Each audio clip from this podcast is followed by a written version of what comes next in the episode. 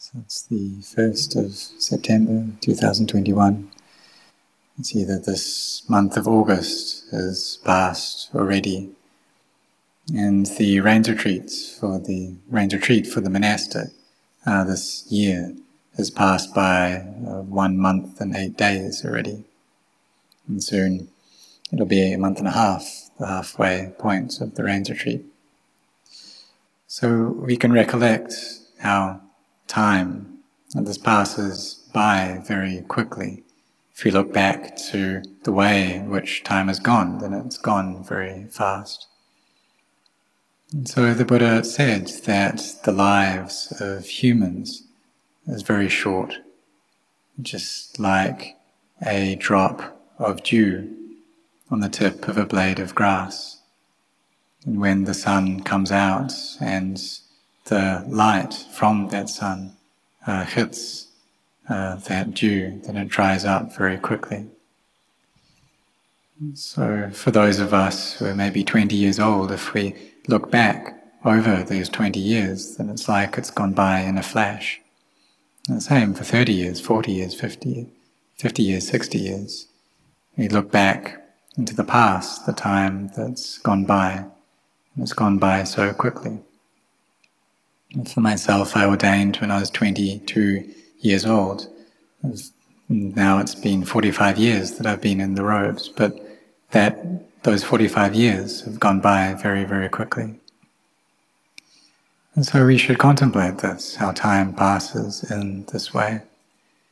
And we should really devote these lives that we have to building up our barami, our spiritual qualities, and raising goodness. And we have been born as humans already, and this is very difficult to gain this. Perhaps we may differ from one another in terms of our complexion or the color of our skin, in terms of our occupations or our lifestyle. That some people are lacking for them to just get a meal or find some shelter get medicine or clothing, that's very difficult. And some people have it quite easy. But if they aren't heedless, then even if they were born into a very hard situation, then they'll try to build up a lot of goodness, to use that opportunity to raise goodness. And so this depends upon the wisdom that we have as well. That some people are wise. And so, even though they're born into a very hard state, lacking in many things, uh, going through many difficulties, many problems, um, they can realize that that is their past karma, karma from a past life that they have made.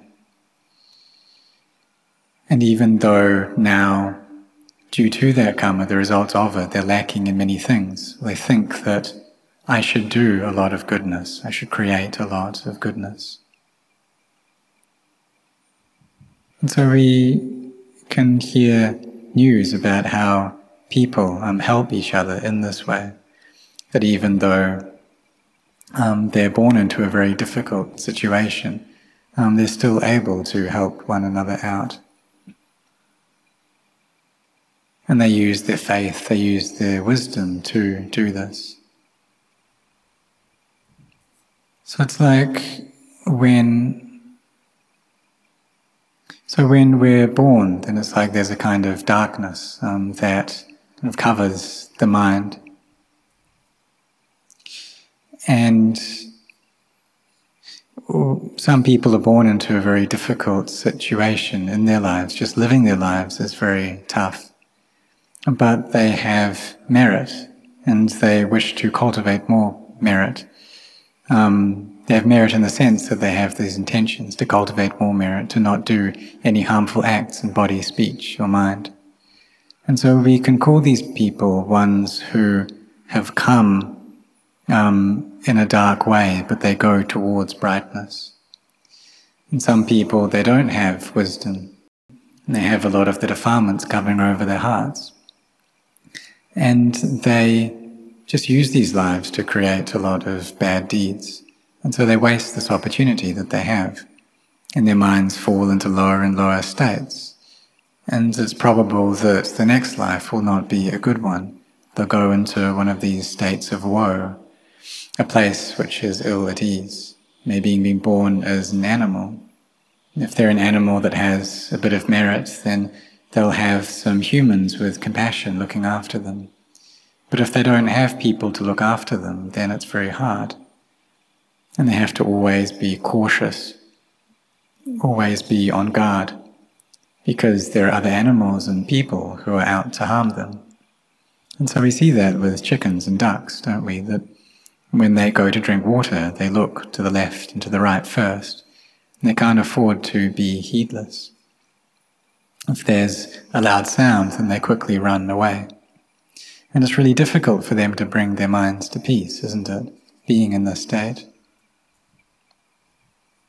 And some people, they're born into a good state. They've got this merit. They have everything complete. They're born with a good complexion, quite attractive, and they have everything that they need. But through the lack of intelligence in their minds, they create a lot of bad karma through body, speech, and minds. They do things which are not good. And this becomes the causes and the conditions for their next life to not be good as well. And there are also some people who are born and they have many things. Perhaps they're born into a very wealthy family, or at least they're born into a state where they're not lacking in the four requisites. They have parents who look after them well. And they have this wisdom and are really intent and um, using their body, speech, and mind in a way which is good, which creates goodness. And they have this interest to build up this goodness every day. And so these are people who have wisdom, and they can create this merit quite easily. And so, in this current state of the world, um, there are so many people going through hardship and so this is actually an opportunity for us to, to create merit. And some people just don't have enough food to eat. That many people don't have any jobs. And in most countries, there's this uh, lockdown that's happening or uh, quarantines that are being enforced. And it's very hard for people to live their lives and take care of their lives. And there are many people who are lacking in many ways. But there are also many people who are helping them out. And so those who are sick, they often lack doctors. Many of the hospitals are full already, and large numbers of people are dying because they don't have people to assist them. There's not enough people there to help. But for those who are wise, then they can come together and establish groups um, who can help these people out. And they join hands in providing their assistance. So perhaps they use their intelligence to kind of connect with other groups um, and be able to kind of provide services for people who are sick and maybe helping to send people to hospital um, organizing cars uh, for this, or maybe buying medical equipment. And so there are many ways to help out during this time when our societies are in quite an agitated state. And all of these things are skillful and meritorious things to do, things which make the mind joyful. And even if we may not have much in the ways of money, we can still use our wisdom to do these good deeds. And maybe we can help give our advice, or we can invite others to help and to assist as well. And so the Buddha taught that this quality of metta, of kindness, supports and looks after the world. The Buddha said that there are four kinds of humans. There are those who come from a dark place and go to a dark place. There are ones who come in a dark way and go to brightness. There are those who come through brightness and go in brightness. And there are those who come in brightness and go in darkness. So this depends really on the knowledge or the amount of delusion that we have. So being born as a human, it's something difficult, it's not easy at all. Having been born, these lives that we have, they don't last long. Those who live over a hundred are very hard to find. And some people maybe live to 110 or 126 even. But it's really not easy to have a life that lasts as long as this. And so it can be difficult just to live our lives. Um, there are those people who may have a lot of wealth, but due to the economic situation, the crisis, then they're separated from that wealth. So being born as a human, having the opportunity to meet with the Dhamma, to listen to the Dhamma, this is very rare. It's not easy to find at all. And the spaces in between these um, times when there is Dhamma and when there is a dispensation of a Buddha, Buddhas to teach, is very long. So we need to really contemplate to see how this is a great opportunity. That we have this faith, we have this wisdom to have the intention to practice and to see the noble truths, the noble truth of suffering, and to try to find a way out of that suffering. And even though we may not find that freedom from suffering instantly, still we try to train our minds. We try to cultivate our hearts. Because if we don't train our minds, then who is going to do it? And the mind in its untrained state just runs after all of these sensory experiences. It just follows its causes and conditions. And there's always, throughout the entire day, greed, hatred, and delusion um, active within the heart. So these lives of ours are uncertain, and we see that people can die at any point, and sometimes even children die. So, but this, um, sorry, if, if we look at birth and death in terms of a physical matter, in terms of um, the body, um, having been born as a child and then dying probably in old age, then this can take a very long time. Uh, but if we look at birth and death in terms of the mind, then it's much shorter than this. So, what causes us to be born as a human in our minds is having the five precepts and keeping these five precepts. And if we don't look after these, then our minds fall lower than the human realm. If we kill the lives of beings, if we don't have uh, good virtue, if we don't say things which are truthful, if we drink alcohol so that we don't have much mindfulness. And maybe many of us have passed through these things before. Perhaps we've uh, drunk alcohol before, perhaps we've killed animals, but we've seen how these are harmful things that have their drawbacks, and so we've given them up. So being born as a human who has an interest in the Dhamma is something that's very difficult, and some people only gain this interest when they're old already. So I once had a friend who was interested um, in the Dhamma, and but he was uh, old already, and so he said, when I was going to ordain, I invited him to do so as well. But he said that um, it was like trying to cut down a tree with a blunt axe, which meant that his body in its old state just kind of wasn't able to take up these practices, wasn't able to go without sleep, wasn't able to sit for long periods. And there are all these um, ailments that come with old age. Uh, the lungs get weaker, the heart gets weak, maybe get diabetes or high blood, blood pressure. And if people have smoked a lot, then they'll get problems with their lungs. And so if we use our bodies a lot in this life, then it's natural that they'll deteriorate like this.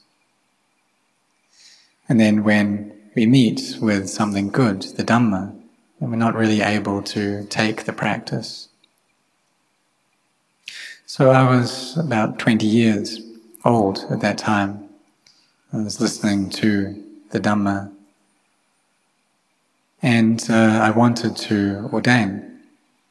And so I invited this friend in the Dharma to ordain as well, but he said that he wouldn't be able to take it.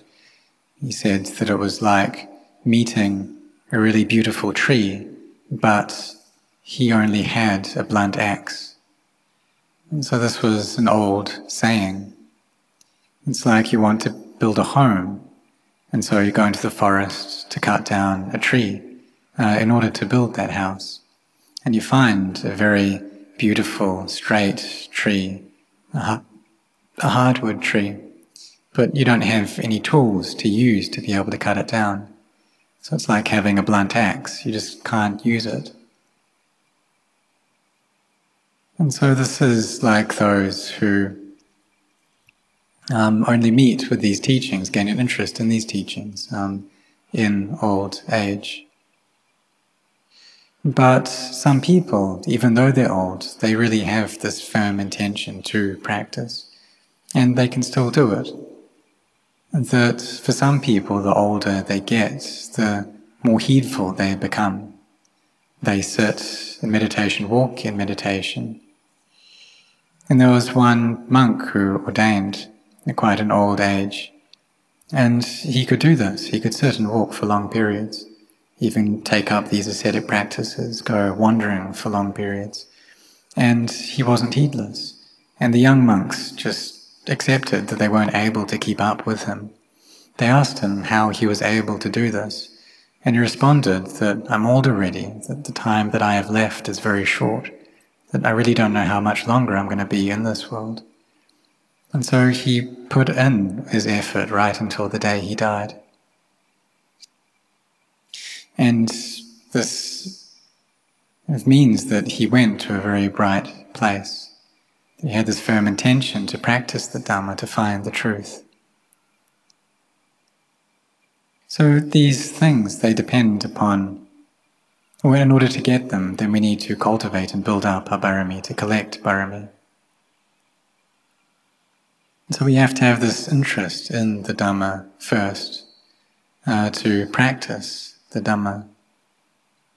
But really, there's no one who really has this interest right from the time that they were born. Um, because they feel that the Dhamma, it's like bitter medicine. That we all like sweet things.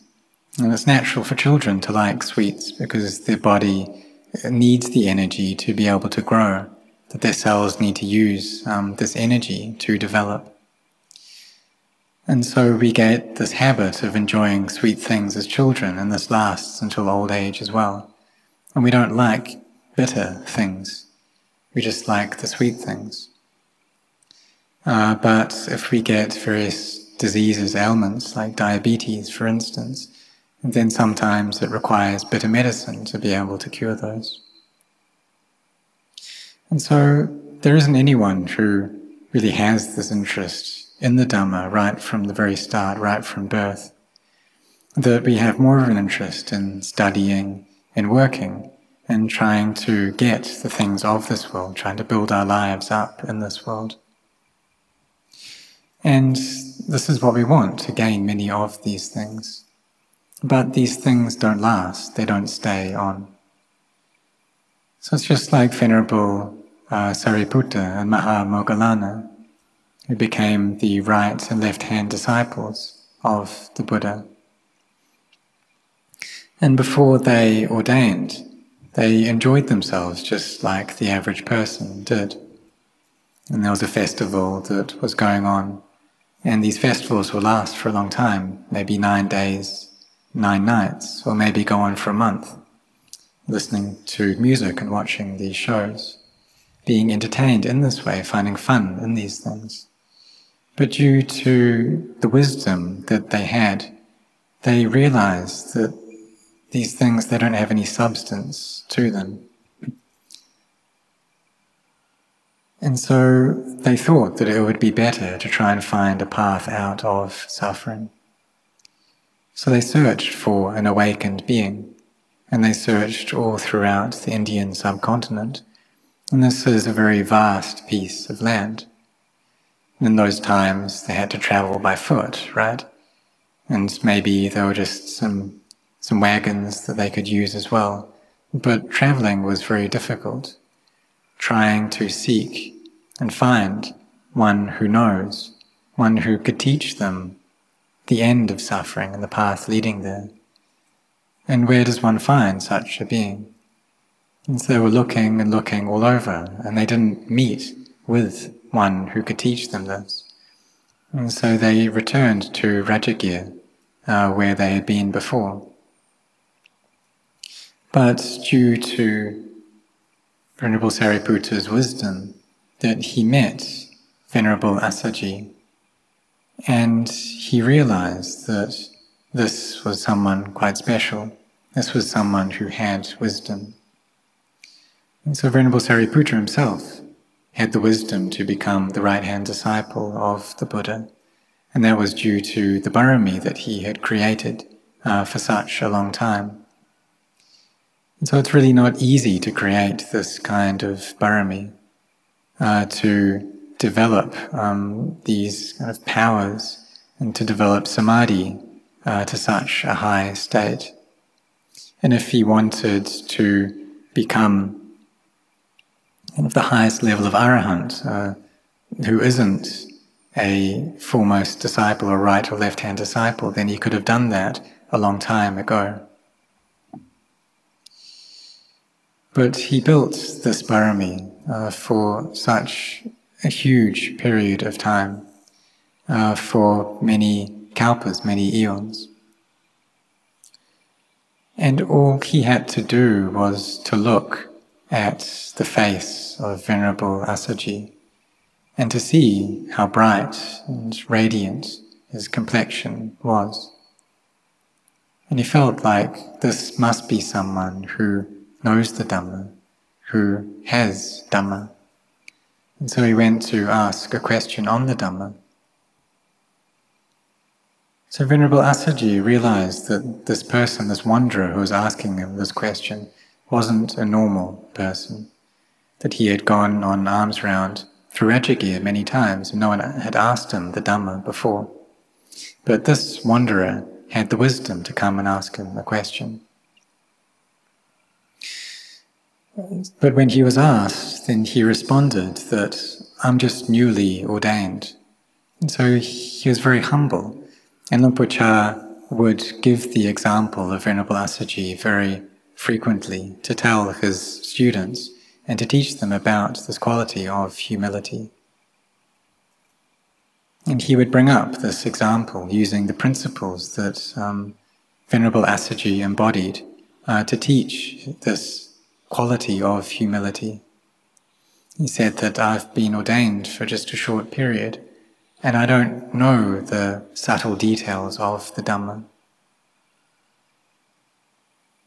So this wanderer, Sariputta, he listened to this and he knew that this must be someone with a lot of wisdom. And he said that it's not necessary to teach the Dhamma in depth, that just a summary will suffice. And he was like a glass which was almost filled with water. It just takes one more drop and it's full already. So Venerable Assaji taught him the Dhamma, that all Dhammas, all things, um, have a cause for their arising. And all things here means all physical things, all mental things, that which is sentient or non-sentient, this all counts as Dhamma. And so the cause for their arising, the Buddha taught this, and he also taught their cessation as well. Really, this means that Dhamma is just Dhamma. It's not a being, it's not a self, it's not an other. All physical things, or mental things, these all arise and cease. And Venerable Sariputta realized that, ah, this is how things are, things are just this way. And that was enough for him to see the Dhamma. Really, Venerable Assaji was prepared to teach him further, but he said, not just yet, not yet. Because he had made this pact uh, with Venerable Maha Moggallana, that whoever found the Dhamma first would tell the other person, would go and relay that Dhamma, teach it to them. And they'd been creating barami together for a very, very long time already. So he went to find Venerable Mahamoggallana and took the Dhamma to him. And he listened and attained to stream entry. This is something that's really amazing. And so some people ask, why is it that Venerable Sariputta was the one who saw into the Dhamma first? Why wasn't it Venerable Mahamoggallana who met with Venerable Assaji? Because the barami that they had was equal, and they'd been creating this barami together for a very long time. So why did Venerable Sariputta uh, meet with the Dhamma first? And this is something that's worth thinking about.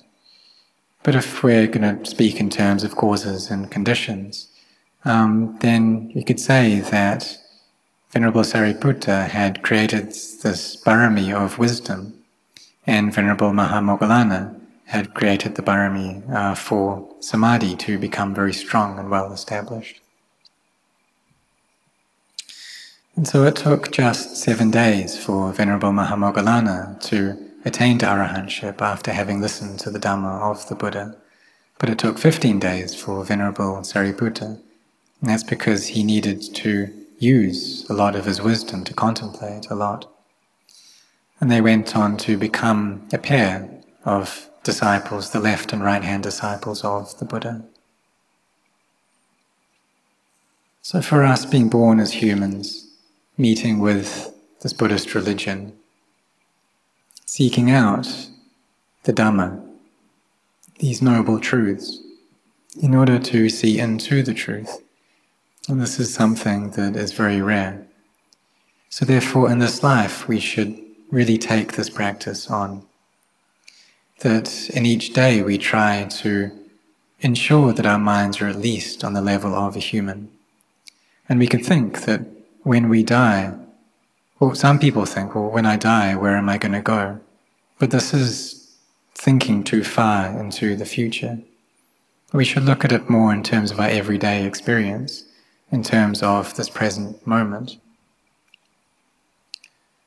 And so we can see how if we chant a lot, if we listen to the Dhamma, if we sit in meditation, and we just carry on chanting, chanting without stop, go through this chant of Itipiso Bhagava Arahang Samma Sambuddho, and just cultivate our hearts through chanting, and do this continuously, um, then our minds become better and better. And this is something that we can do continuously, and something that the laity can do as well.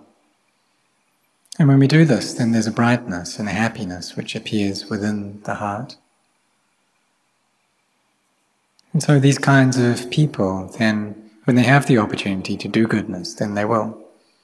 And so if we opened the monastery, or when we opened the monastery after lockdown, then they'll come to the monastery to offer food, to listen to the Dhamma. And these are the people who are on the side of Dhamma. But there are other people who, when things start opening up again, then they just go out shopping. And that's because they find happiness there. It's a different kind of happiness, but it's a habit that they have created. And so wherever it is that people find pleasure, find ease of heart, then that's where they go to. And so we should contemplate and we should train ourselves. We listen to the Dhamma and we can see the value of the Dhamma, that it really is something incredibly valuable. I remember the first time that I went to stay at a forest monastery. It was a monastery that was close to where I was working. I was working at the um, Siam cement uh, factory. And I had this interest in the Dhamma. And so I went to go stay at a forest monastery. But I was also terrified of ghosts um, ever since I was a child. So I brought a friend to go along with me. And it was an old monastery. There were many uh, dogs there as well. And they would bark all the time, especially when the bell was rung, then they would all bark. And the kuti that I was staying in the hut, was an old kuti. It was above a water tank. And I found out that the previous occupant of that kuti was a man who was looking after the monks, but he recently passed away. And so if I was just staying by myself that night, then it would have been really difficult. Uh, but luckily, I was with another person as well. It was very dark in that monastery. That they didn't turn any of the lights on at night. But I was trying to find a path of practice trying to find a way to train my mind. And so I'd read many Dharma books and go to some more well-known monasteries in order to get these Dharma books, to read them, and try to listen to the teachings of the Kruba Ajahns, these great teachers. And so back in those days, it really wasn't easy to be able to do this. You really had to put effort into trying to find these things and try to seek the Dhamma out. And so I did this until I became a student of many of these great teachers. I decided to ordain at uh, Wat Nong Pah Pong with Venerable Por and he had his kindness and compassion to take care of me. And I loved him just like uh, a father, and he took me in as his own child. And so he once asked my mother uh, whether he could have one of her children as his own, uh, referring to me. And so back then, in order to listen to the Dhamma, it really wasn't easy at all. Finding Dhamma tapes was very hard. They didn't have CDs back then. But these days, it's not so difficult, those who have an interest in the Dhamma and creating merit, then really they should be able to see the Dhamma easier than before. If we don't send our minds out all the time, but if during the space of a day our minds are constantly being, being sent outwards, then all their mindfulness will go. It's like the batteries have run out. They've all been used up already. And so it's difficult to bring the mind to peace. So we need to try to recharge our batteries. And the way we do that is through samadhi. And this is well, when our minds have been charged with samadhi, then they'll gain brightness. They'll be able to have wisdom arising in them. Be able to contemplate, to see the nature of all sankharas, conditioned phenomena, be they mental or physical and see how they arise, they stay for a bit, and they cease.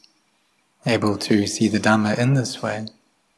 And just like the Dhamma that very Venerable Sariputta saw, this nature of arising and ceasing. So we should set our hearts on doing this, on creating goodness, creating merit, always trying to do this kind of karma, these kinds of actions. And if we do this, then the chance that we have to see the Dhamma becomes easier and easier. It's not something difficult anymore. But what happens if we don't do these things? If we don't devote ourselves to creating goodness? Well, then we just waste this opportunity that we've been given. And when we move on from this life to the next, then where are we going to go? What are we going to meet with? Are we really sure that we're going to be born as a human or be born as a deva? And really, we can only be sure if we have the Dhamma within us. And if we don't have the Dhamma yet, then we should try to build up this con- confidence that we will gain a good rebirth by building up a lot of goodness, by not being heedless, by using this opportunity well.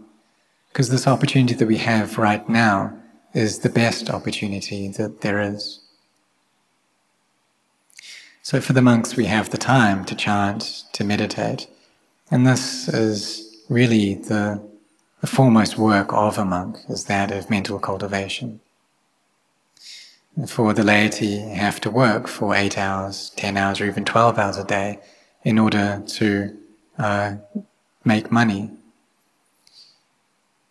And for some people in the state of the world now, it's really tough. They may not even have a job. For those who are wise, then they can find a way to get some money. But for those who don't have much wisdom, it's really tough for them to be able to look after themselves and care for their family. It's something that's not easy at all. And so we may see in the news how people are reacting to this. There's the story of uh, a mother who picked up her child and jumped from a building and was trying to leave the world in that way. And the child, she wasn't prepared to leave her child, but the child didn't have a choice. This child had to go with uh, its mother. And so she was trying to find a way out. But really, this isn't the way out. It doesn't work. Because it's not the case that if we die from this life, then there's nothing left, it's just oblivion that if we believe that, then that's wrong view. And it's like if we don't have a body anymore, then it's like being in a dream. And if there's a lot of suffering there and we're not able to wake up, then what do we do? And so when we die, then there's still this mind which carries on. And so death, it's not the path out of suffering because there's still the next life and the life after that. So we need to really put up a fight in this human world to not try to destroy this human body that we have. Because these bodies are very helpful things. They have brains which are very good and useful. And so we try to use that opportunity, use this body to create barami, to create merit, to always be thinking, speaking, and doing good things. To try to not create any bad or harmful deeds. And really set our hearts on trying to find the Dhamma, trying to seek out the Dhamma. And really, this Dhamma, it's this nature of arising, lasting, and ceasing. And when we see this, then we'll gain wisdom. And so may all of you set your hearts on this.